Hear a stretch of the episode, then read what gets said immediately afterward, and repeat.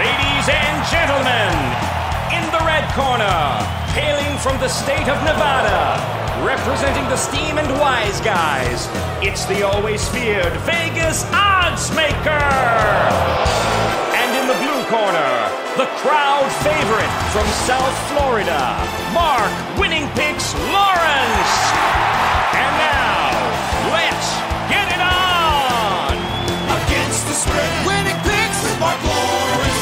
Hi, everybody. Welcome back once again. This is Mark Lawrence along with Victor King, Andy Iskoe, and Jim Feist as we're all set to go against the spread in this weekend's NFL week number four, college football week number five card. And guys, if you can believe it, we're talking week number five in college football. Unbelievable, Victor, how fast time passes when you're having fun. I know we're about to wrap up the first month of the season. You want to talk college football hot off the press? Somebody's been crushing it in the playbook college football selections, and that would be Mark. Again, you want to download this week's issue. Wednesday is the day to do it. You can go to playbooksports.com to download. And you know, last week there were some great games, man. Oh man, in the top 25 in college football. I know I think there's four scheduled this week. But Mark, in a couple of them, there were questionable coaching decisions, particularly in the last minute of play, that definitely affected the outcome. I threw out the Clemson FSU Florida State game. I also threw out the Ohio State Notre Dame, specifically the way those games ended. Uh, one more thing, guys. I, I kind of hope that our our podcast watchers and listeners are sharp enough to have not fallen for the biggest trap in college football betting this season, and that's been drinking the Colorado Kool Aid. Well, the Colorado Kool Aid, uh, a lot of people did. Uh, what was that called when they drank that poison uh, back in whenever? Uh, a lot of people really kind of maybe lost their bankroll following Colorado immediately after they opened the season. And uh, right. we'll see whether or not they can get their act back together. It's going to be real tough again this week for them to do. But good point, Victor, not drinking that Colorado Kool Aid. I, think you're talk- I think you're talking about the, the hemlock, aren't you? Yeah, right. Jones, Jonestown, maybe? That's what it was. Jonestown. That's yep. exactly right. It Jim was. Jones. Yeah. Yeah, well, Back in the I guess late seventies. Yes, exactly what it was. Andy, what caught your eye on last week's college or, or pro football card? Anything that jumped out to you? Well, it's interesting because I sort of uh, touched upon it in my uh, newsletter this week. Uh, you may have noticed uh, that offensive production in the NFL is not at the high levels we've been accustomed to. Uh, there have been 48 games played thus far this season, meaning 96 team games. Seven of the 96 teams have seen less than 200 yards uh, of offensive yards gained. Even going just a bit further, an additional five teams gained between 200 and 224 yards. Now, at that pace, over a two, full uh, 272 game schedule, that would result in roughly 45 teams uh, games producing under 200 total yards and another 28 uh, gaining between 200 and 224. That would be about 8% of all teams producing under 200 and 13 producing under 225. Uh, as opposed to uh, some of the uh, exploits we've seen in past years. In fact, even just this past week, where uh, Miami gained 726 yards, 350 of which were on the ground. I don't know if it's just an ineffective offense or a great defense, but offensive production clearly league wide is down this year. And Jim, let me ask you this question. Uh, we put up, we saw a, circus aerial show last week in the National Football League. The Miami Dolphins really put it on the Denver Broncos last week. I was, I wasn't able to find 50 and a half points with the Broncos, so I had a losing ticket with, with, with, Denver last week. Uh, what, was, what was your take, Victor, on that aerial show that the Miami Dolphins put up last week? Andy covered it. Uh, we've never seen things like that. Uh, uh what what a uh, what an aerial circus now, what you want to do is don't fall again into another trap of automatically knee jerking your over under selection after a big game like that. Because if you go in the database and study it, some of those uh, gaudy numbers that Miami put up actually indicate that their game against the Bills this week might be lower scoring than people thought. Much like we did in week one. Remember the Miami road game against the Chargers that was so high scoring, and we went under the next week and talked about it for two hours in the Patriots game with the Dolphins. So same trap this week as well. Well, Jim, let me ask you this question then. Um, how do you react to a football game like that from last week? Uh, you know, the Miami Dolphins are going to be a very, very popular side, even though they're playing Buffalo. They do have revenge from the playoffs last year, but there's also an obvious regression to the mean written all over them to come back to earth. How would you handicap that game initially if you looked at it? it it's it's such a big division game. And arguably, I mean, you could just forget the other two teams in this division. This is going to come down to Buffalo or Miami winning this. And the other thing is, and correct me if I'm wrong because you have all the data there, but I remember, if I remember correctly, Buffalo has handled them nine out of the last 10 games. And yeah, it's been, been a Buffalo dominated series. Yeah, Miami, Miami's not going into that game flat. Uh, they they did play a lot of backups in that game against the Denver. Den- I think the a lot of what happened last week. Not only is Miami good, not only do they have a great offensive coach, uh, head coach, not only are they the fastest team in the NFL. Waddle didn't even play in that game, and they played. They put up a lot of points in the first game against the Chargers. I I think it's just very difficult to stop a team that has this much speed and this much creativity on offense. Uh, you have a defensive head coach in Buffalo. You have an offensive head coach in Miami. I think that's an advantage for Miami because the defensive head coaches in this league right now are having difficulty. And, part of the reason is they don't they don't get a chance in the preseason to really get in shape, to really get in sync. Bill Belichick said it a few years ago with the rules that they have today that you can't hit, you can't have pads, only this much time, etc. It takes you four or five weeks just to get in sync. So Miami has solved that problem because of their speed and because of the ingenuity. And Tua is extremely accurate. I don't see a fall off at all for Miami. Now they do not have great luck playing against Buffalo, so that's a that's an issue there that I. Uh, you know, I, I, I would not be laying the points with Buffalo, but I'm, I'm not too sure I'll take the points with Miami. Well, it might be a good game to watch, is what I'm hearing. But oh, it's going to be fun. Yes, it will yeah. be fun. You know, what my one thought about Miami Dolphins this year, and Victor and I are both down here in Dolphin country, is for all of the uh, all of the points that they're putting up in this high wire active of offense they have. What happens with the Dolphins when Vic Fangio's defense really starts kicking things in gear? When mm-hmm. Jalen Ramsey is back in that lineup, and suddenly they can hit you both offensively and defensively. I think they're a team to watch. I don't want to knee jerk react and hop on the uh, on a merry-go-round that's going 100 miles an hour now after what Miami did last week. All I'm saying here is the Dolphins, I think, can only get better, not maybe better on that performance, but better uh, this football season than I think most people are expecting out of the Miami Dolphins this year. You're tuned in to Mark Lawrence Against the Spread, the nation's most popular sports handicapping talk show. We're sitting in with Victor King, Andy Iskoe, and Jim Feist from Las Vegas. And with that, guys, let's hop over to our featured college football game of the week. Now, on the surface, some people might say, This is your game of the week. Come on, man. But this is a good football game in the standpoint that I think what you've got is the most popular Miami Dolphin like offense in college football, taking on an up and coming college football team that most people don't realize they're an up and coming team. And that takes place when Arizona takes on the Washington Huskies. Victor, how do you see this handicapping from an over under total standpoint? Yeah, right. You know, we could have easily have chosen four, five, six other games uh, involving uh, top 25 teams, but also we want to uh, save a couple of those games, put them in our pockets for our paying customers as well. But this is a fine game here. This is the second latest game on the Sunday schedule. They're not uh, uh, kicking this one off till 10 o'clock Eastern at night. A Pac 12 game, Washington Huskies they are laying somewhere around 18 points on the road against the Arizona Wildcats. Uh, over underline opened at 70 and a half. It's come down a couple of points. It's still on the high side at 67 and a half. Uh, Washington on the season, you know what you're getting a 590 yard offense. dominant in all four games. They've gone two and two over under on the season. Average line 59 and a half, average score 66.7, average margin in Husky games have been over by plus seven and a half points.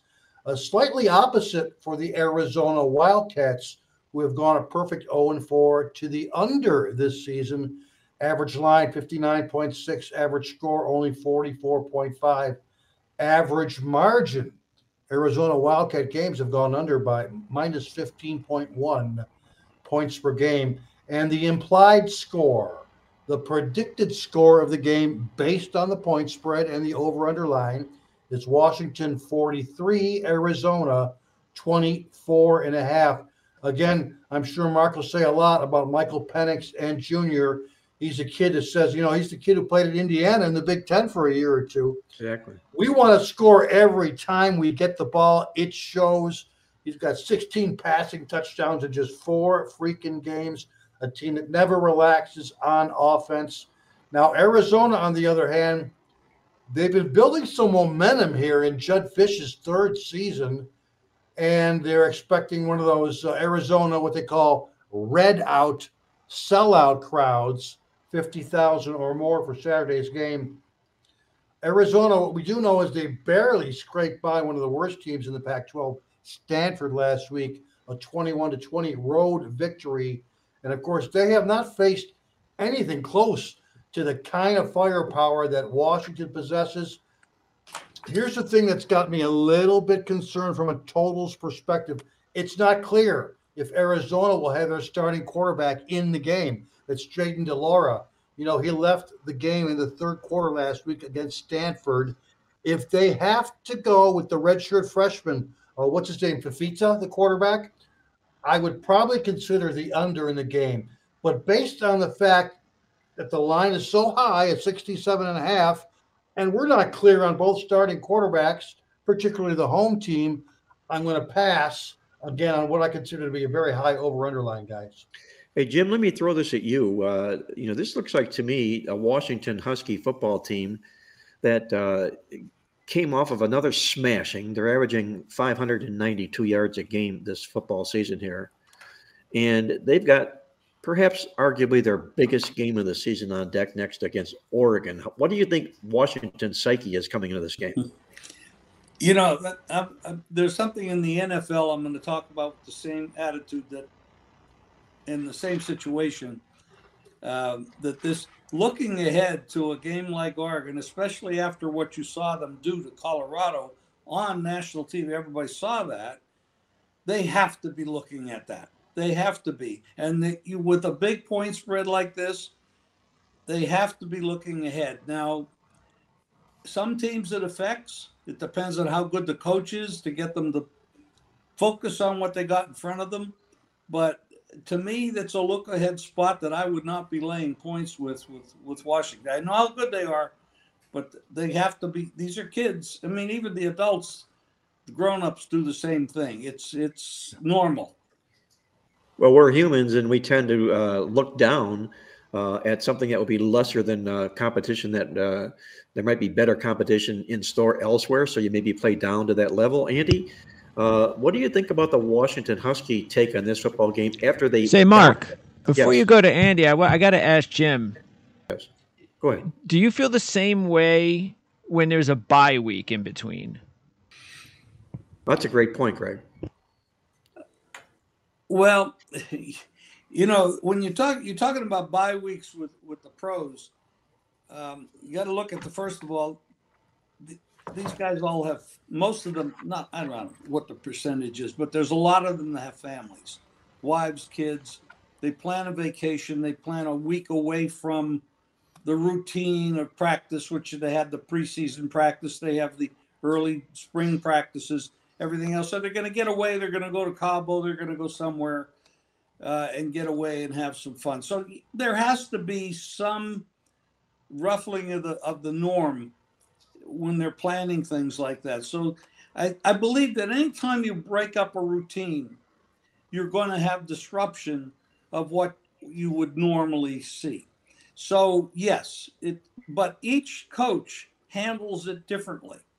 Like for example, everybody knows that Andy Reid knows how to handle his team off of time off, and it's it, he's just a great coach. Not every coach is like that, and especially these days in the NFL, where you have a lot of very, in my opinion, inferior coaches. Wise insight from Jim Feist. Andy Iskoe, let me ask you this. While maybe it's a good point that Greg DePalma, our producer, brings up about the Oregon game being in two weeks, uh, is there a possibility that Washington got what they wanted against prime time Sanders last week and wanted to zip his lip in the worst of way, and they got the job done? Could they be possibly looking down to Arizona this particular week? Are we talking about uh, Washington or uh, Oregon? Yeah, well, Oregon, I should say. Yeah, It it was- was, it it was was Oregon Oregon, who did that. It's Washington with this high-profile offense. I'm, I'm putting Oregon and uh, Washington on the same parallel with these explosive offenses. So could Yeah. they be looking down? when I look at games with these kind of spreads, I normally look to the underdog first because the underdog is covering right now. You know, until the game kicks off, it's a question of a can the uh, favorite, especially a road favorite, can they score enough to cover and prevent the team from scoring? Uh, at the same time, Washington and Oregon, to a certain extent, a couple of other teams as well, are so explosive that the other team may not be able to trade scores. So I'm not sure I want to step a, in front of this Washington train right now because what people aren't realizing, in addition to the great offense that they have, Washington has been a very, very solid uh, defensive team this year. If you look at uh, uh, what they're allowing so far this year, uh, it's been uh, some pretty uh, some pretty good numbers, as has Arizona. In fact, Arizona is only allowing 95 rushing yards per game, 219 through the air, which is even somewhat better than Washington, although Washington has faced stiffer competition. I'm not sure I can take uh, the points with Arizona. Um, I probably won't end up playing the game, but if Washington, you know, Washington may also be taking the attitude of, hey, this is a very contentious Pac 12 this year. We have to be at our best every week because we can't afford to slip.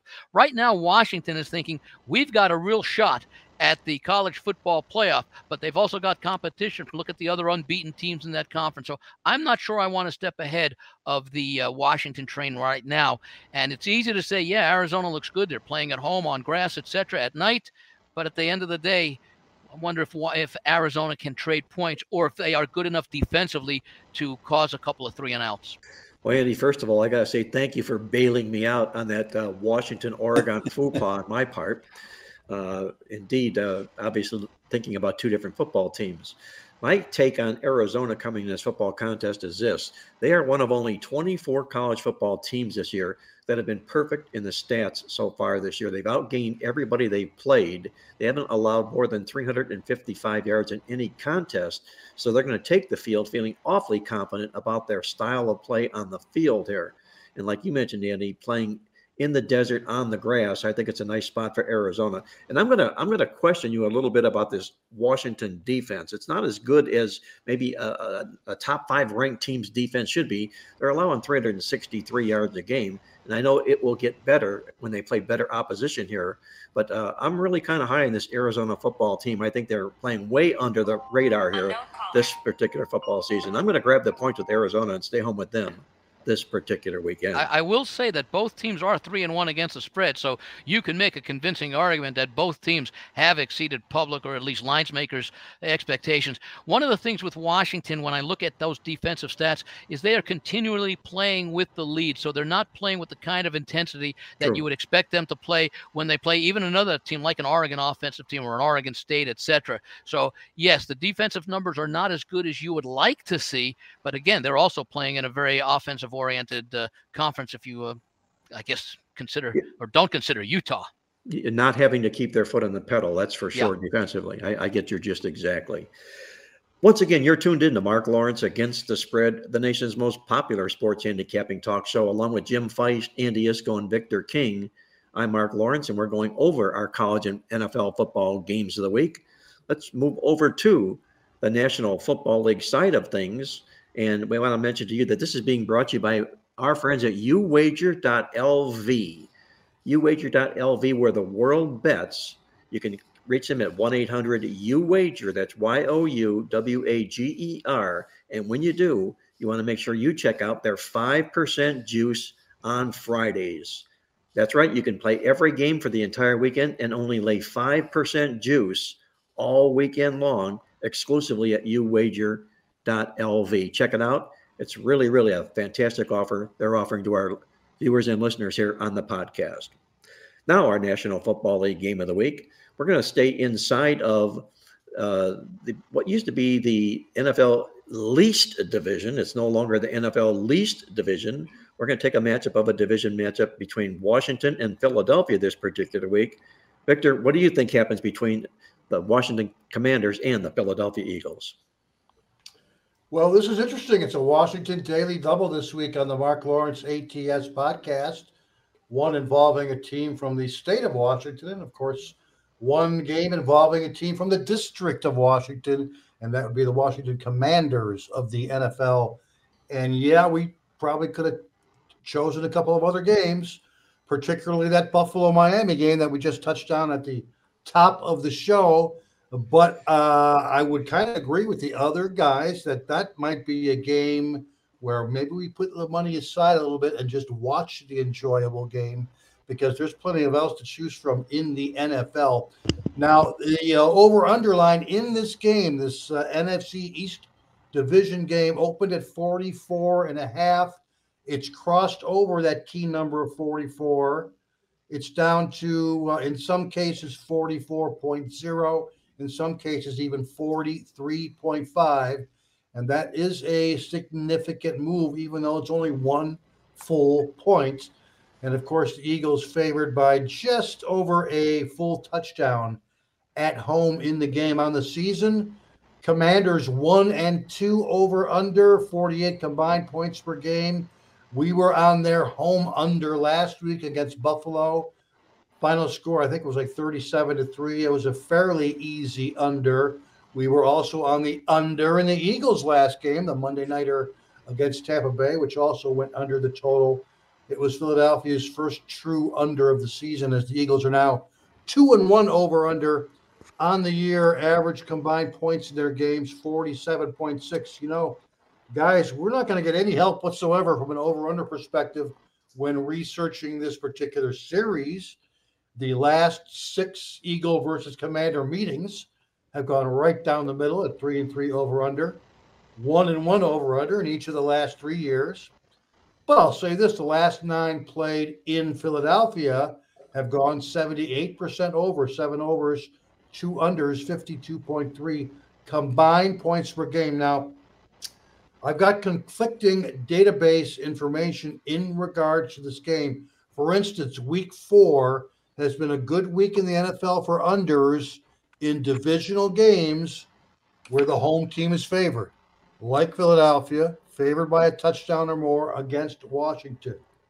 But with that said, game four divisional home favorites of four or greater who are undefeated on the season, that would be the Eagles, have actually gone a perfect 6 and 0 to the over in the last 15 years. So again, we have a dilemma as far as our um, game four related database queries. Uh, we'll also say this in this particular division, NFC East home favorites of greater than a field goal have actually gone 10 and 2 to the over in the last two years. Again, the bottom line, guys, I've got conflicting database information when researching the game. With plenty to choose from in week four, I have no issues passing in the game right now at the number of 43 and a half. With that said, we will see if any of the other guys or Mark has got some sort of an ATS play that we can get behind in the game. Well, since you mentioned that, Victor, I'll go first here before I hand it off to Jim and Andy. Uh, looking at this contest here, for, you know, Philadelphia is a Super Bowl loser, and in my database, Super Bowl losing teams have really struggled to the spread the next year. And in fact, in division games, they're only 108 and 124 against the spread coming back in division games the following football season. Philadelphia hasn't been plagued yet thus far by the Super Bowl loser syndrome. Uh, so far this football season, knock on wood if you're an Eagles fan. Taking a look at Washington here, what I like in this game as far as Washington is concerned is the way they come into the football game. They're a division dog who scored three or fewer points in their previous game. And you'll generally find these division dogs that come up really empty on the scoreboard the previous game, evening things up if you will, a little bit more that way, taking points in situations like this. Now, this is a Washington team that's also has yet to score in the first quarter this season, but they've outscored teams 72 to 27 in the second half of the season. So keep an eye on Washington perhaps in the second half of this football game, especially if they're trailing in the contest.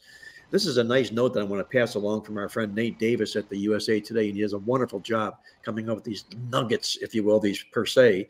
But he mentioned that since the NFL expanded the postseason bracket back in 2020, all but one team that won at least two thirds of their games, their close call games, those are games decided by eight or fewer points, all but one of them made the playoffs.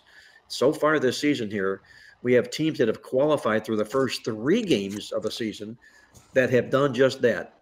They've decided their football games, at least they won two thirds of them of their one score games. Those teams happen to be New Orleans, Pittsburgh, and both Philadelphia and Washington. So, can this be another one score type football game?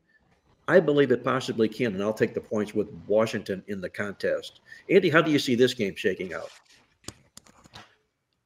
Well, looking at this game, this is actually surprisingly, perhaps to many people, a revenge game for Philadelphia, and a significant revenge game. They played twice last year as division rivals. The Eagles won the game early in the season at Washington, and they were unbeaten coming into the rematch. If I recall correctly, it was a Monday night game, and Washington beat them fairly handily. I think it was 32 21, but as I recall, they were in control for a good part of that contest where uh, the uh, uh, the commander. So there is motivation. Now, one thing I've not had a chance to check, and Mark, maybe you have in your database, is how division games turn out when one of the teams, especially the favorite, be it home and road, how they fare if they have short week. In other words, they played on a Monday night, did Philadelphia in that game against Tampa Bay, and then they come back and they face uh, a division opponent. And the reason I bring that up is if you're facing a division opponent, you're familiar with that team. You play them twice a year, every year, so there's not as much preparation that you need to put into, say, for example, if you're playing an interconference foe, a team that you meet only once every four years, or maybe another team in the conference that you face infrequently. So uh, my thought would be is that the extra uh, time that Washington has to prepare the extra day is not a significant edge because of the familiarity that Philadelphia has. I think we started to see Philadelphia get things together last Monday night against Tampa Bay. I was not impressed with their efforts in their first uh, uh, two games of the season. The uh, game uh, against New England, where they had a lead and New England came back and had a chance late, or the game against Minnesota, where they had a nice lead and Minnesota came back and didn't quit uh, in that contest. I think we saw, even with Hurts having the two interceptions and the one uh, touchdown last week. We started to see more out of the uh, Philadelphia offense. I like the running of Swift in that game, something that uh, uh he was expected to uh, uh, add to the offense after losing Sanders following last season. And the defense, which has been slow to come around, I think really started to show a lot of their capabilities against against Tampa Bay. I'm not sure I'm going to be able to play this game. I can understand a lot of reasons why people will like Washington.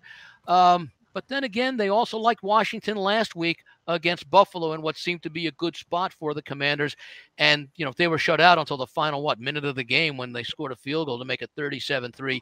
Uh, yeah, there is the familiarity. Uh, we'll see how uh, the Philadelphia defense does against uh, uh, the uh, the uh, the the Howell quarter Sam Howell, the quarterback for the Commanders, who you know finally got a taste of uh, some adversity last week after uh, the great performance in Denver the week before. So I'll probably pass this game. I could not disagree with anyone who wants to remember the, the Bucks were a huge popular play last week, getting points at home against Philadelphia. Philadelphia pretty much controlled that game. Maybe the same thing happens here. I'm not sure I can lay the points with Philadelphia but I'm not sure I can trust Washington. I got the answer, but can, can I throw in? Uh, yeah, go ahead. I, I, just, I just went into the database and ran that question that Andy was talking about. Division home faves who just played on Monday night on the road the week before. And uh, it does not bode well for the Eagles this week or for over the total betters. I've got now 7 and 16 ATS this is dating back to the 2016 season. So we're talking about six or seven years. And again, that's 7 and 16 ATS for division home favorites who just played on the road on Monday night. Not only that, but those games have also gone five and 18 over over under, meaning five overs, 18 unders. So based on Andy's one question alone, it does look like the dog and the under might be the play based on that one uh, uh situation. That's pretty noise that I- significant. the noise that I heard in the background was the well-oiled machine. Victor turning it up, turning it on. By, by the way, Mark, I want to make one more point because we talked about the game earlier, that Miami Buffalo game. And, you know, we uh, I, I didn't get a chance to do all the work I like to do on the advanced lines, but I did take a look at that game. The line for that game over at the Westgate came out last uh, Tuesday. I think it was the uh, the 19th. So that was after week two's games play, played, but before the offensive explosion of Miami this past Sunday and the similarly dominating effort by Buffalo. The line was actually Buffalo minus three. When they put the line up after the two games ended on Sunday, the line was actually adjusted downwards, acknowledging Miami's outstanding performance. It was put up with Buffalo less than a field goal, minus two and a half. And the first move actually came in to push the line down to two. It's since gone back up. Uh, from two from two to two and a half, where it sits as we're doing this podcast, you know, late uh, Wednesday afternoon Eastern time, which is somewhat surprising because I would have thought that the open that the number that they had up of three uh, was a good solid number considering uh, Buffalo. Uh, first of all, Buffalo has to respect Miami off that effort. But remember, my because Miami nearly knocked them out of the playoffs last year. So I thought I thought the three was a good number. I wonder if the books are saying something by opening it up at two and then see two and a half and seeing it go down to two. Andy Iskoe reading between the lines. Jim, Andy mentioned uh, Howell, Sam Howell, the quarterback from Washington, and uh, how he may be playing himself out of a job. Uh, I know Ron Rivera was not all that enthralled with him. I think he sort of more or less inherited the job. What do you think uh, their position is with Sam Howell as their quarterback uh, right now? And could we see a change at Washington? I, I think looking throughout the league, we're looking at a lot of quarterbacks that, at best, they should be backup quarterbacks. He's probably one of them. Look at Atlanta, Ridder. We don't know if this young man is willing to throw the ball down the field or if it's a coaching staff that's holding him back. But their their offenses are terrible. Zach Wilson up in, with the Jets. He's probably out of a job this week or next week. Um, th- there's a lot of very inferior quarterbacking. Now, I will say this a bad head coach, a bad offensive coordinator can ruin a player coming out of college that has potential and they don't give him the right training, coaching, etc. So I, I'm not tuned in enough to know if somebody obviously these guys had talent or they wouldn't have been drafted, they wouldn't be in the league but they look absolutely horrendous. The quality in the NFL right now is very low compared to what I've seen over the last decades, three, four decades.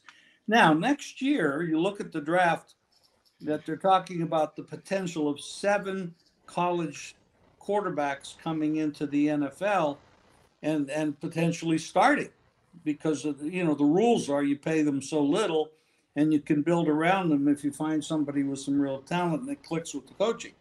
So the answer to your question, yes, he could easily be out of a job, but I don't know who they're going to put in place.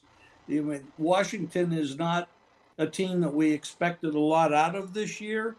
Um, I've never been a fan, a head coach, a fan of the head coach there. He's, I think he had a little bit of success with Cam Newton years ago with the Panthers but I haven't seen much from him after that. I loved him in his playing days when he was with Chicago. But Philadelphia is the loser of the Super Bowl. They had the short week. I don't think they're the same team as they were a year ago. They've lost the defensive and offensive coordinators. So if I was going to play this game, I would do what Victor just said in his database because I didn't have much of an opinion until he read all that material off. I'd take the dog in the under because of that. Uh, as far as the, the the league itself going top to bottom, there's a lot of inferior coaching. There's a lot of inferior offensive uh, coordinators, and there's a lot of inferior quarterbacking. Can that change? Yes, with these people getting more experience at these jobs and the quarterbacks getting a little bit better training, like Fields in Chicago. That's a mess. That's absolutely a mess. And and you get you get these teams are getting six yards passing, and they're they're they're throwing the ball behind the line of scrimmage. I mean, that Ridder did that two weeks ago. He had minus two yards pass. That means he's throwing the ball behind the yard, the the line of scrimmage. It's ridiculous what these coaches and these teams are doing at this moment.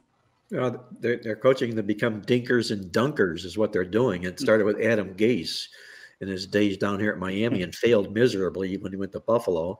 We're seeing a lot more of it here in the National Football League. Savvy words of advice from a savvy veteran handicapper in Las Vegas, Jim Feist. And with that, let's take a look at Jim's overview in the National Football League from last year, if you will.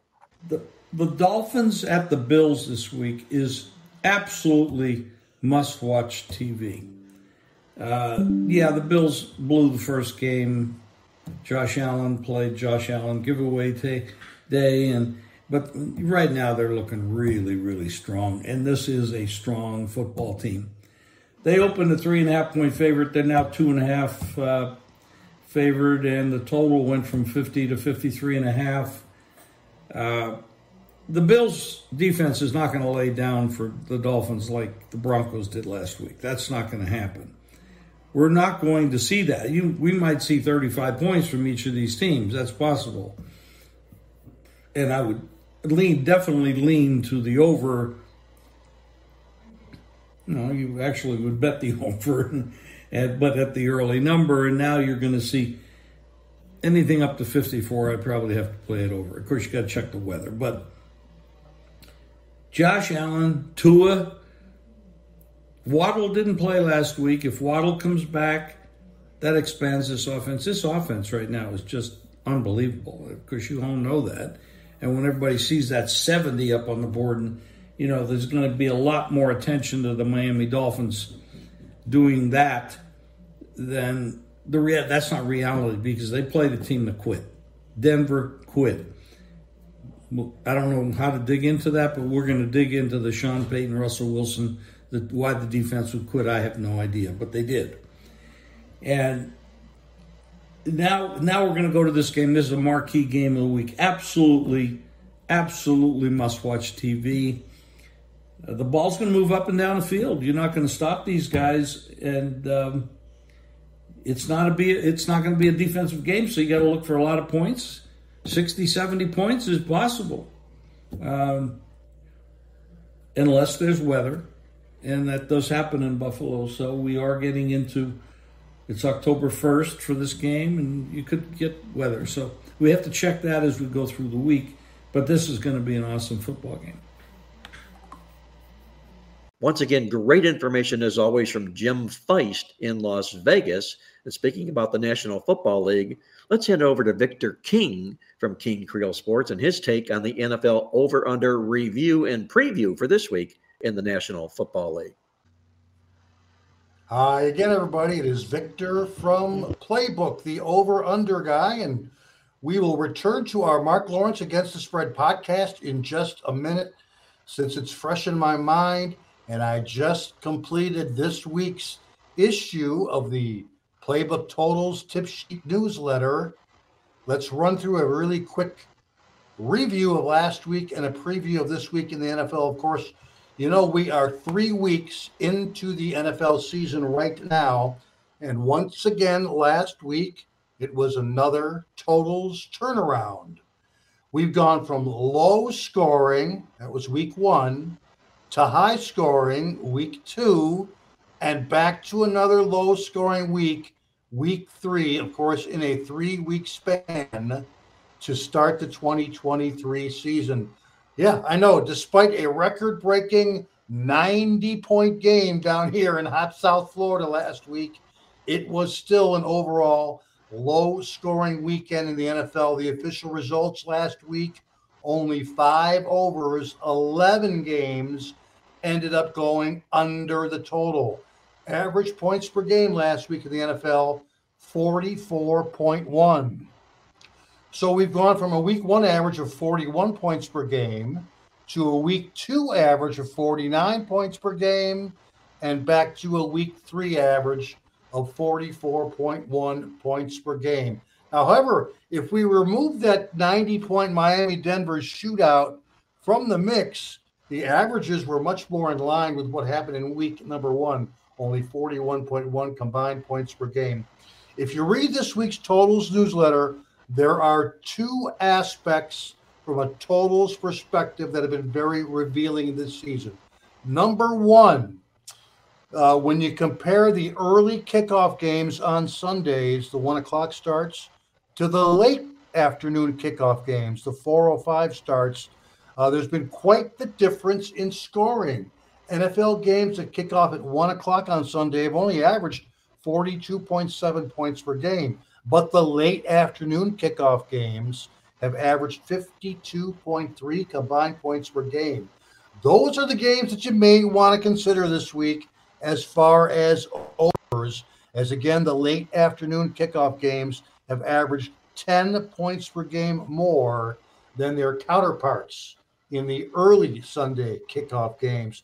And one more thing that we may add, and of course, I mentioned it on the title of this week's totals tip sheet the prime time night games and the high tendency for those games to go under the total. Last week in the NFL, Thursday night game between San Francisco New York Giants, under. Sunday night game between the Raiders and the Steelers, under. Monday night game between the Bengals and the Rams, under. And our play, the Monday night game between the Eagles and the Buccaneers, under the total. All four of last week's primetime games went under the total. They've now gone two and nine over under on the season. That's two night games that have gone over. Nine of them have gone under. And uh, it's been a very consistent pattern now over a two year period. NFL night games have now gone 21 overs, 43 unders. That's 67% under in the last two years. If you have not joined us on these primetime games under the total, you've missed out on some big bucks. Now, what do we got this week in the NFL? Across the pond. That's right. The international series of games is back in 23. It starts this week in Wembley Stadium in London with the Jaguars taking on the Atlanta Falcons. This is one of five games scheduled in Europe this season. One will be played in Wembley, two in Tottenham Hotspur Stadium, two more in Frankfurt, Germany. And what we will note about this particular venue, Wembley Stadium in London, the last six international games played here, like this Jacksonville Atlanta game, have gone under the total with an average of only 35.3 combined points per game. That is the way we will be leading in this first of the international series of games in the NFL. This is also a very, very good week for division games to go under the total. And there are indeed a handful of those games this particular week. Now, if you're looking for one over to bet, we're going to give the ball to our boy Tuco, and he's playing a team total this week, and he's going to be going to the Lone Star State and playing the Houston Texans to go over their team total of 19 and a half points as they host the Pittsburgh Steelers this week.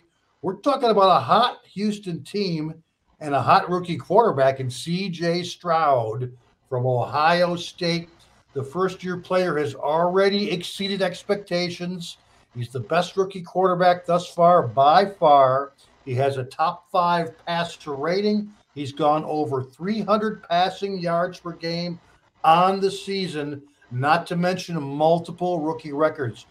And not only that, though, but with Stroud at the helm, Houston has now already gone over their team total in all three games this season. The culmination, of course, was last week that 34 point road beatdown of the Jacksonville Jaguars as Stroud had a 118.8 quarterback rating and 9.3 yards per passing attempt. The good thing for us in this game, it's a modest total that we're asking to go over. We only need Houston to score 20 or more points. Now, I know the thought of playing against a vaunted Steelers defense, it's a little bit difficult. But this is the same Pittsburgh defense that is allowed 23.3 points per game on the season, and they just gave up 324 passing yards to Jimmy Garoppolo last week. So there you have it. Two goals. Team total of the week is for the Houston Texans to score over 19 and a half points as they host the Pittsburgh Steelers. That's this week's free play for week four in the NFL. We're going to get back to the Mark Lawrence Against the Spread podcast. Don't forget, this week's issue of the Totals Tip Sheet is available at the playbooksports.com website. And all of our King Creole selections, our handicap selections available as well. We've started the NFL season with a very, very good record of 11 and 4 documented. And of course, if you want the shortcut to get to our King Creole selections, the website shortcut down there is pb.buzz slash VK. Just paste that right into your web browser. That'll take you right to the King Creole page so you can profit this week in pro football as well. That's it for this week. We'll talk to you next week in week five. And let's get back to the Mark Lawrence podcast. Once again, Victor King spot on with his National Football League over under totals. Pick up all of his over under totals in the totals tip sheet this week. It's a must download at playbooksports.com. It's time once again for our contest review from Andy Iskoe, our update of all the major contests in Las Vegas. And Andy, take it away if you will. And here we are once again with the weekly recap of the Las Vegas football handicapping contest. Each week at this time, I report on the status and results for several of the major handicapping contests going on throughout the football season. I begin normally with the Golden Nugget contest. And even though we don't have really consensus picks because this is a combination of college and pro football, you make seven selections each week, and the contestants uh, get a point for each win, half point for any push. Uh, because there are so many games, in fact, last week there were 60 something games that the contestants could choose from. So you're not going to have a very large consensus, but I do report on the standings. And through three weeks, the contestants have made 21 picks. There's one leader who's had an outstanding record, better than 75%, 16 and 5. Three contestants very close behind at 15, 5 and 1 and then it trails off a little bit 15 6 14 5 and 2 and goes down beyond that there are 100 i believe and 53 contestants this year in the contest and uh, uh, the top 20 finishers get uh, uh the prize money the top 10 make money 11 through 20 get their $1000 entry fee uh, refunded uh, now we'll get to the major contest sponsored by the Westgate Race and Sportsbook and Circa uh, Race and Sports. And these are the uh, contests that have been going on for a number of years. The Westgate contest has actually been going on uh, since the late 1980s. The Circa contest started in 2019. Super contest uh, by the Westgate has uh, two contests that I report on the regular classic super contest and the super contest gold, which is a winner take all. That has a $5,000 entry fee. There are 92 entries this year in the super contest gold with a $460,000 prize awaiting the, uh, the, the winner of this contest at the end of the 18 week regular season schedule. The super contest classic uh, has a $1,000 entry fee. There were 1,301 entries in that contest this year. Looking at the results for week three, I report on the consensus of the top five plays. We make five picks per week in each of these contests. They use static lines that are put out by the Westgate at approximately 5 p.m. Eastern, 2 p.m. Pacific time on Wednesday afternoons. Those lines don't change, even though the betting numbers may change on the actual betting board due to uh, betting activity uh, based upon uh, opinion, based upon injury uh, effects, etc. But those lines are static. And the top five selections for the first two weeks of the contest were six and four. The consensus this week had a bad week. They went just one and four against the point spread. The uh, lone winner was the number four selection, the Houston Texans, with their uh, upset of Jacksonville uh, did not need the plus nine handicap as they won outright. That was the lone winner. The other uh, four selections all did not uh, cash this week. The top selection was the Tampa Bay Buccaneers. Getting five points in their Monday night uh, uh, loss to the Philadelphia Eagles, in which they did not cover. The second most popular selection also lost. It was the Denver Broncos getting six and a half uh, at uh, Miami, and that's 70 to 20 blowout loss. The number three selection, the Carolina Panthers, got plus six. Uh, that uh, did not come through as they lost by 10 at Seattle. And then the fifth most popular pick was the Tennessee Titans, uh, getting three and a half in their one-sided loss at Cleveland. So for the season, that one and four brings the consensus in the con- in the Super Contest Gold to seven and eight on the season. As I mentioned, 92 entries in this contest. The one leader has a record of 11, three and one. That's good for 11 and a half out of a possible 15 points. And uh, one person in second place right behind him, 11 and 4 for 11 points.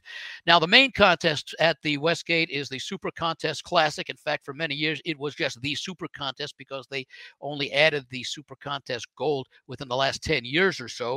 Uh, I mentioned 1,301 entries coming into this week for weeks one and two. The consensus was uh, seven and three. And again, this week, the consensus uh, had a losing record, two and three. The two winners uh, this week for the uh, consensus the Detroit Lions laying three points. They uh, had a comfortable win against Atlanta. That was a winner. And the number three selection, the New England Patriots, uh, were a winner laying two and a half at the New York Jets on Sunday Night Football. The three losers this week, the Tennessee Titans were the most popular selection in the Super Contest Classic, getting three and a half in that one sided loss at Cleveland. The number four selection, the Washington Commanders, uh, got six and a half at home against Buffalo. That was a 37 to three defeat to Buffalo.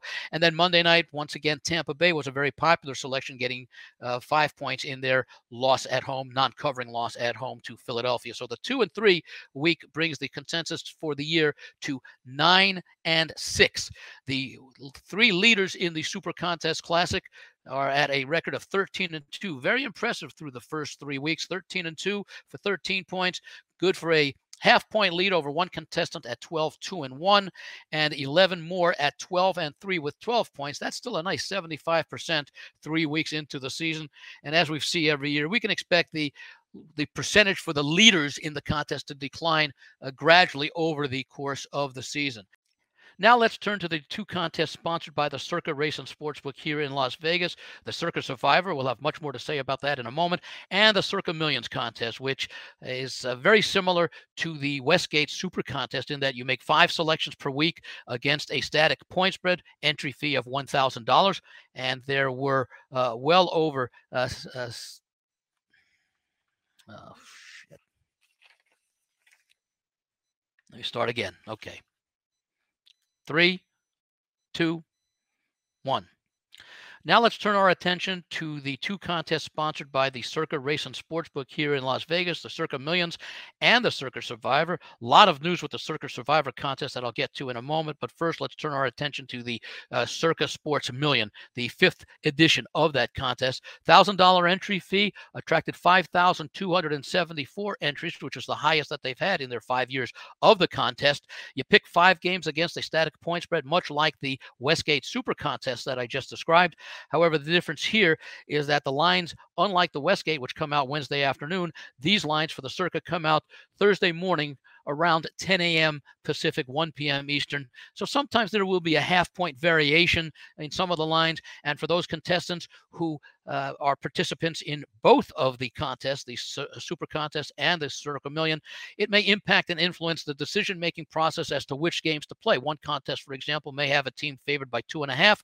The other contest may have that same team favored uh, by minus three. So there are decisions to be made. Looking at the consensus picks for the Circa Million through the first two weeks, they were six, three, and one. Uh, against the point spread. And the contest this week produced a record of two and three. The winning selections included the most popular selection, the New England Patriots, over 1,500 contestants out of the 5,274 were on the Patriots laying two to the Jets. That was a winning selection, as were the Detroit Lions. Uh, predict uh, excuse me, selected by over 1,400 contestants. And They laid three to Atlanta covered that game rather easily. The losing selections included the um, Number three selection, the Washington Commanders getting plus six and a half in that one sided loss to Buffalo. The number four selection, the Tennessee Titans, uh, another popular pick in the Westgate contest, as I noted before. Uh, they had over 1,300 selections. They lost and didn't cover in their uh, game at Cleveland.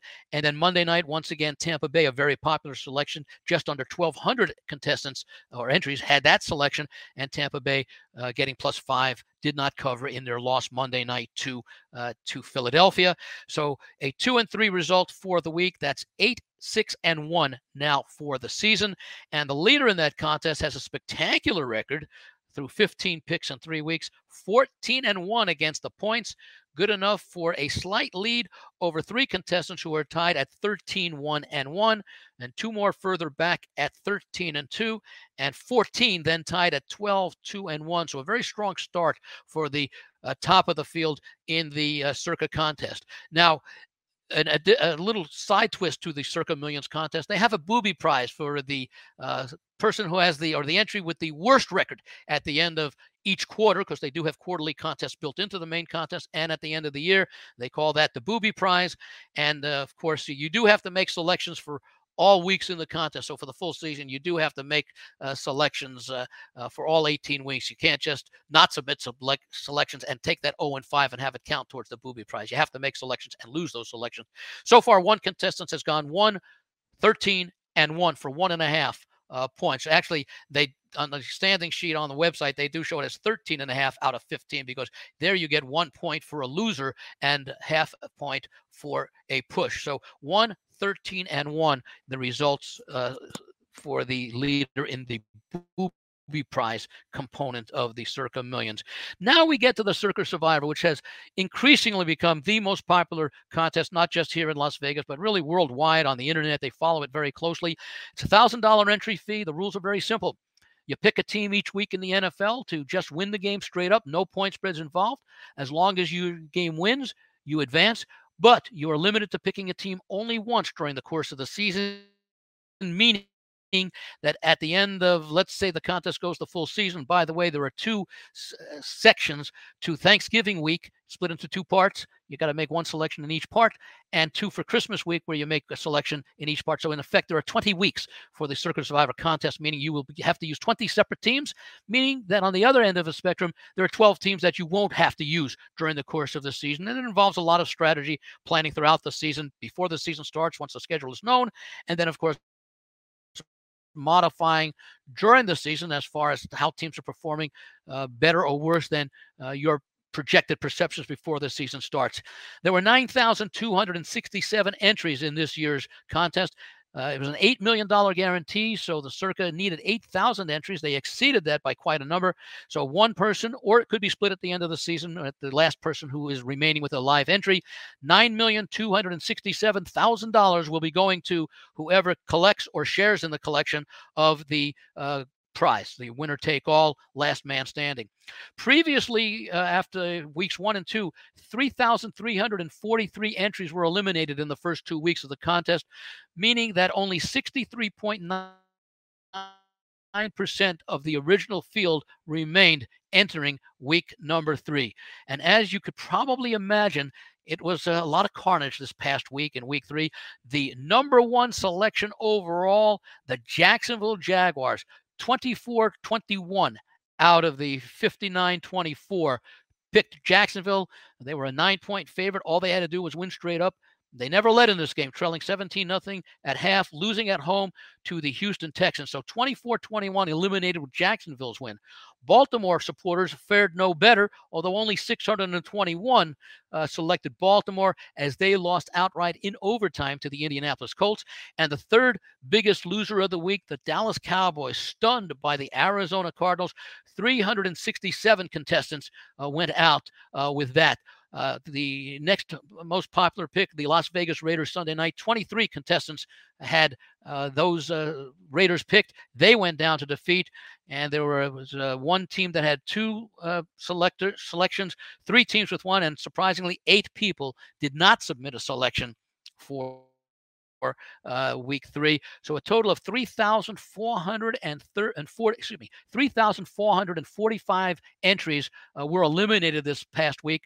Uh, that marked 58% of the remaining field of 5924, leaving a total alive after just three weeks of 2479. Now that's a big number, but it represents only 26.8% of the original field. If you do the mathematic calculation, I think it works out to something like 3,400 and something dollars the value of each entry if you divided the 9,267,000 by the 2479 remaining entries. So uh, not a very good week. In fact, a horrible week for the uh, sports uh, uh, survivor, the Circa survivor. Now, the first, this is the fourth year of that contest. The first three seasons all saw, all saw a split prize at the end of the season. Uh, you had 35 or 36 people split week one. I think you had about half a dozen week in, in season two, season one rather. Season two, I believe it was six or five or six people who split the prize. Last year, uh, it was I think three people who split the prize uh, three ways. So uh, Derek Stevens, the owner proprietor of Circa, would love to see just one person uh, get the prize. But remember, 9,000 plus entries this year, the largest by far. Last year, they had barely over 6,000 when it was a $6 million guarantee. So basically, a 50% increase in the number of entries. And right now, we're down to 2479 with uh, 17 contest weeks remaining.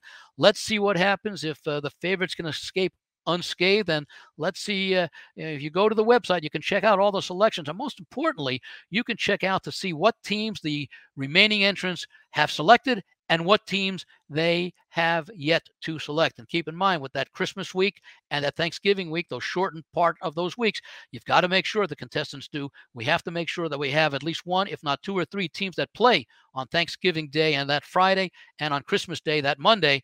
Uh, in order to uh, be able to submit a selection, because if you've used all the teams that play on those, those days, you're out.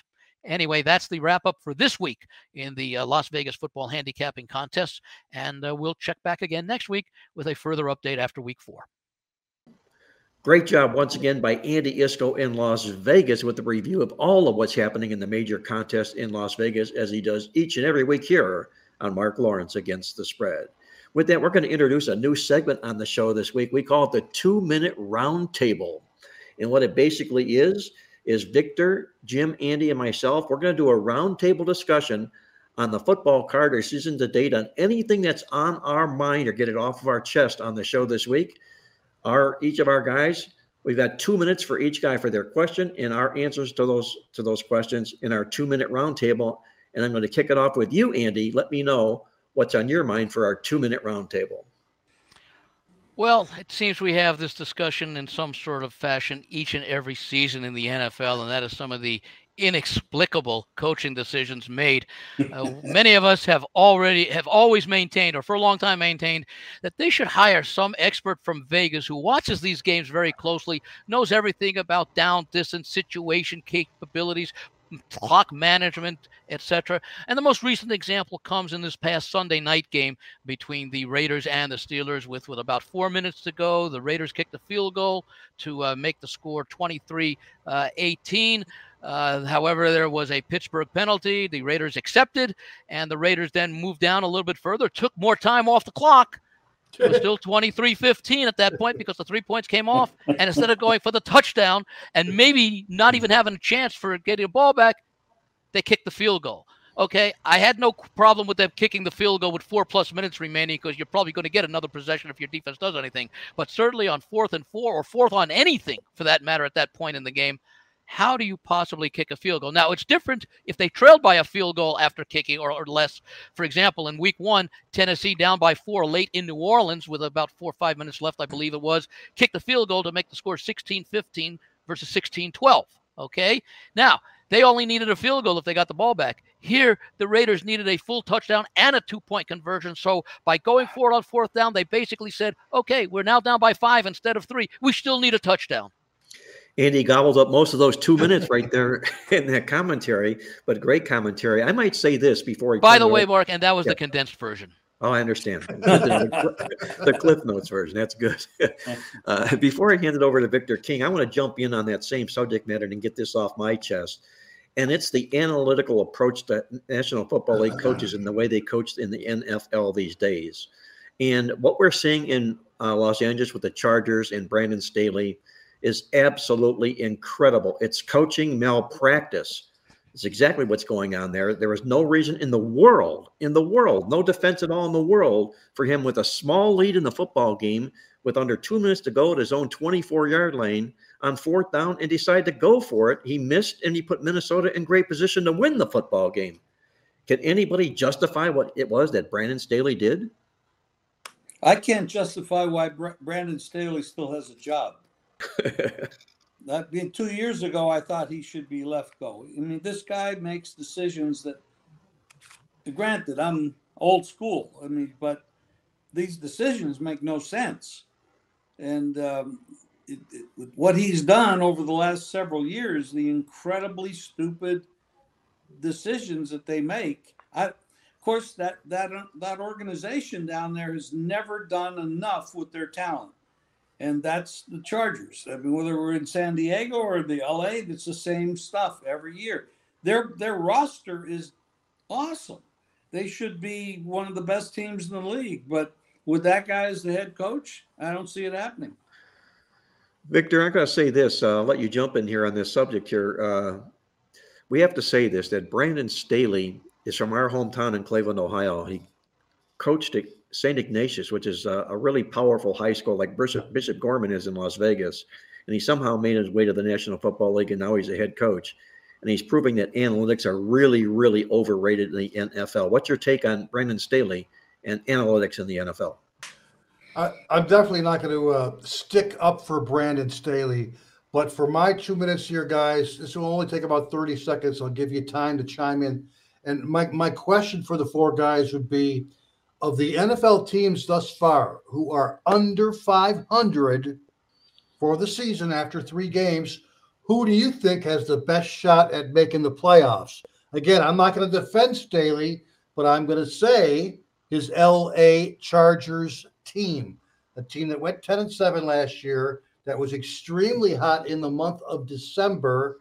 And all they really need to do is improve their 2 and 4 record in division play last year this season. It starts this week as they host the Raiders at home.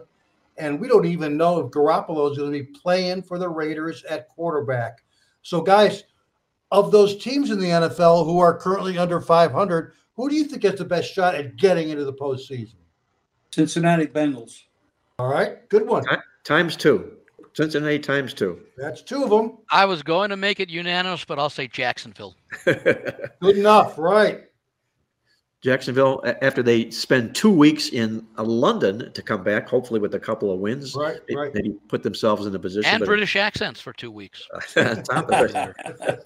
Jim, what's your proposed two-minute roundtable talk and question you've got on that you want to ask us as well.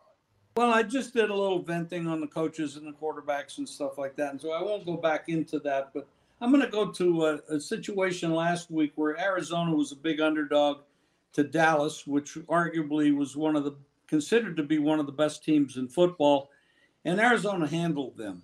And a young quarterback that nobody much, gave much credence to, and he played extremely well in Dobbs and Arizona won the game, beat Dallas, really embarrassed Dallas because they were never in it.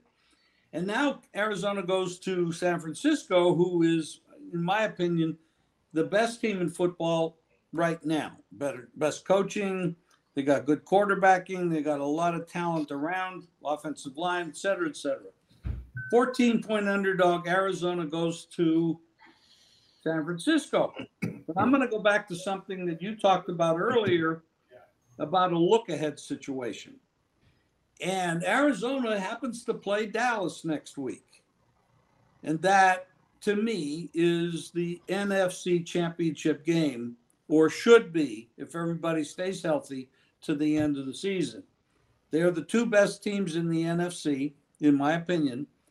And now they got a four, an Arizona team coming in there as a 14 point underdog, to me, that's a great spot to get a team in a look ahead situation. Obviously, they're not going to take them really seriously, but they get a little wake up call because this team just beat Dallas. So let's let's look out a little bit for this. But I think Arizona comes in there freewheeling, nothing to lose, and they're very dangerous in this spot. And that's that's where my money will be. Victor, let me ask you this question: What what what Jim uh, poses here?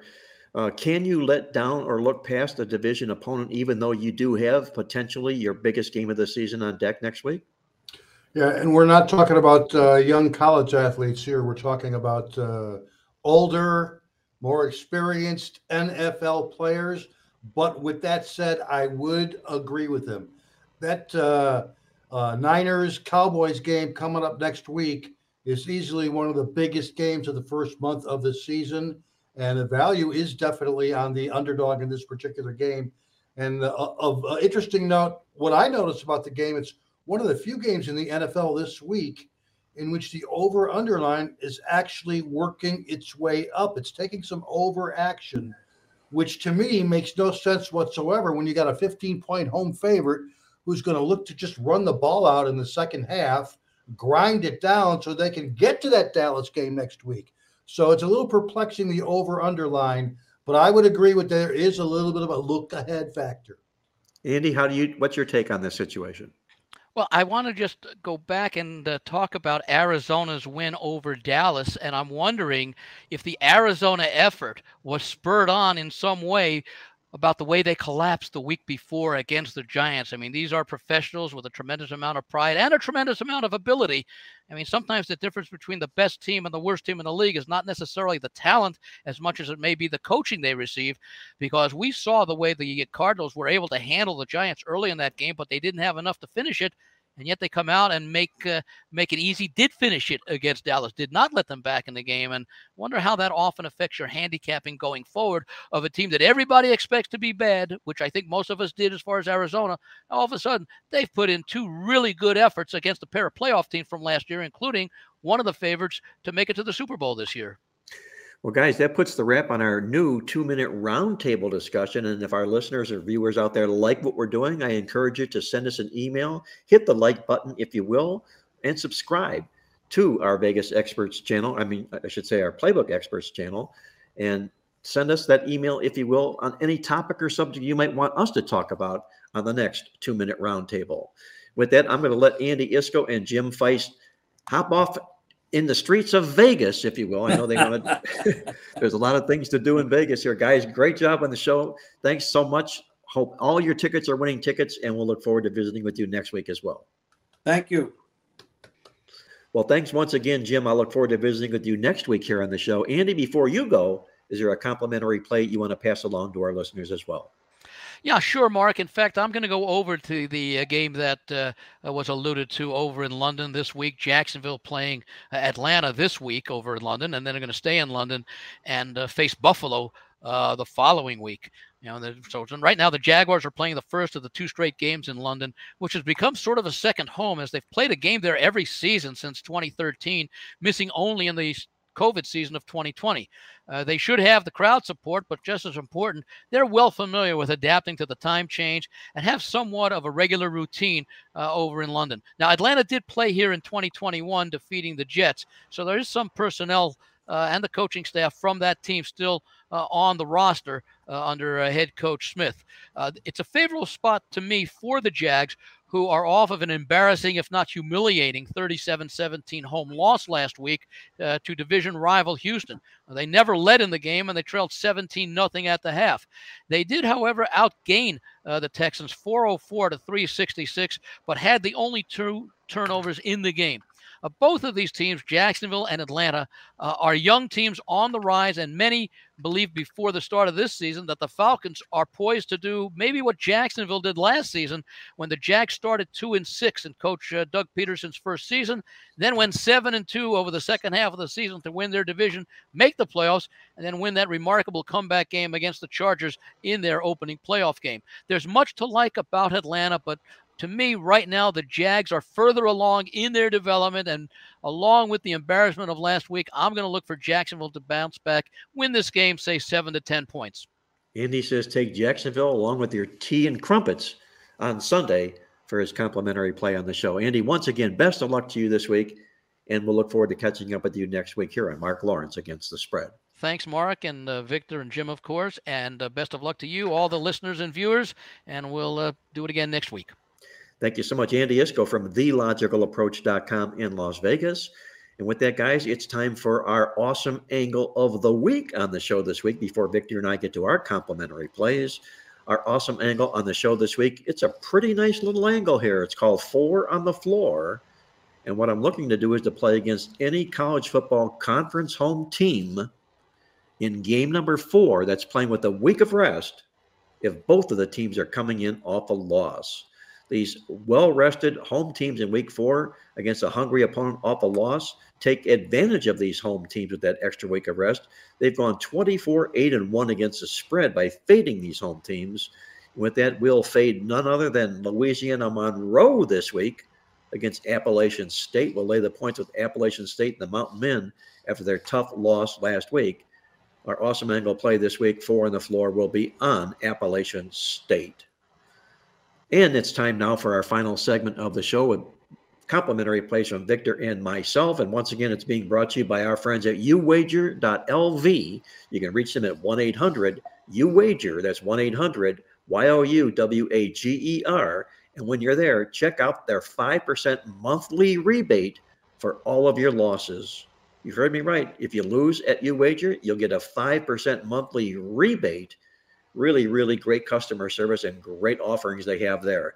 It's all at youwager.lv or give them a call toll free at 1 800 You Wager. With that, Victor, what are you looking at for your complimentary play on the football card this weekend? Well, first, Mark, again, it is Wednesday, and that means newsletter day. All four newsletters from Playbook, midweek alert, the Wise Guy report for the week, totals tip sheet, Playbook newsletter. You don't want to miss it. We've got something for everybody, of course, at Playbook. Um, our King Creole selections. We've started the season 11 and 4 ATS in the NFL. I'm very pleased with those results after three weeks. With that said, however, I got to buckle down in college football as our record is nowhere near as good as it is in the NFL in college football. So we need to kind of get our head out of our ass a little bit more in colleges. Let's be real. Uh, Mark, talking about being real, if you guys did not watch that interview with Billy Walters on last week's podcast, I urge you to go in and watch it again. Mark did a fantastic job with that interview. He asked Billy some outstanding questions.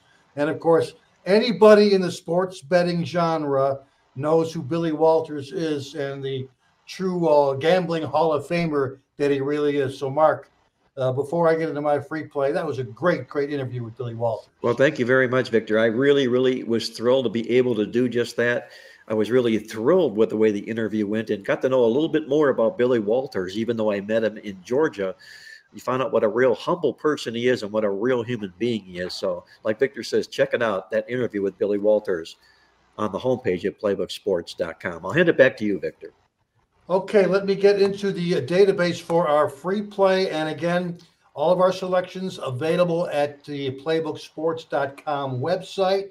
Or we've got a shortcut web address too. If you want to get right to our King Creole page to see what we've got up for sale for the weekend, just punch in this short little web address into your web browser, and that would be pb.buzz slash VK. VK for Victor King. Once again, pb.buzz slash VK. That'll get you our lineup of selections this week in college football and the NFL. And I'm going to join Andy and tag team the London game. Again, the international series is back for our free play. We're going across the pond for this week. Uh, it'll be the Jaguars and the Falcons. It's one of five games that are scheduled in Europe for the season. One will be in Wembley. Two will be in the Tottenham Hotspur Stadium, and two will be played in a new location this year, Frankfurt, German, Germany, Deutschland. There was a great game in Munich last year, uh, and they'll be playing two in Frankfurt, Germany. Now, the line for this game, the Jags and the Falcons, open 45 and a half. It's come down to 43 and a half. There's some sharp money coming in on the under, and that is the way that we are going in this game, Mark. There's been six games played in the Wembley Stadium location over the last five seasons. Those games, have gone a perfect 0 and 6 in the last five years. That's zero overs, six unders, an average of only 35.3 combined points per game. Not only that, but Jacksonville, their last four games across the pond have all gone under the total, only 38.0 points per game. So we're going to join Andy and tag team it and go low on Sunday morning with your team crumpets as we play the Jags and the Falcons under the total. Victor says it will be a snore fest in London. He's going under the total with the Jaguars in that football game early on Sunday. Before I get to my complimentary play, I want to remind our listeners out there that my featured five star NFL game of the month will kick off this Sunday. And if you like live dogs that I see winning the game in straight up fashion, you're going to love this beauty. You can get it part of a $99 football weekend of winners at playbooksports.com or get the game just by itself when you log on at playbooksports.com this Sunday, my five star NFL game of the month. With that, my complimentary play, I'm going to go to the Big 12 conference this week and look at the Iowa State Cyclones when they visit Oklahoma to take on the Sooners this week. I know Iowa State's been a struggling football program of late. They're trying to save Matt Campbell's job there. They're doing it a lot defensively this year. You take a look at this team, they rank number 19 overall in the nation in total team defense. And they've also won the money five times in a row as a double digit conference road dog. You set this all up with Oklahoma looking ahead to nasty revenge. Remember, Texas took them out last year 45 to nothing. You think Oklahoma doesn't want a piece of Texas this year? That's who they've got on deck next week is the Texas Longhorns. Oklahoma also happens to be 0 4 to the spread the last four years before taking on Texas. Hold your nose, grab the points with Iowa State for my complimentary play on Saturday's college football card. That's going to put the final wraps in this edition of Mark Lawrence. I want to thank our cast of excellent handicappers and good friends Victor King from King Creole Sports, Andy Iskoe from TheLogicalApproach.com, and my good buddy Jim Feist, the legend in Las Vegas, for joining us on the show this week. Until next week, once again, this is Mark Lawrence, reminding you to always to remember to bet with your head, not over it, and good luck as always.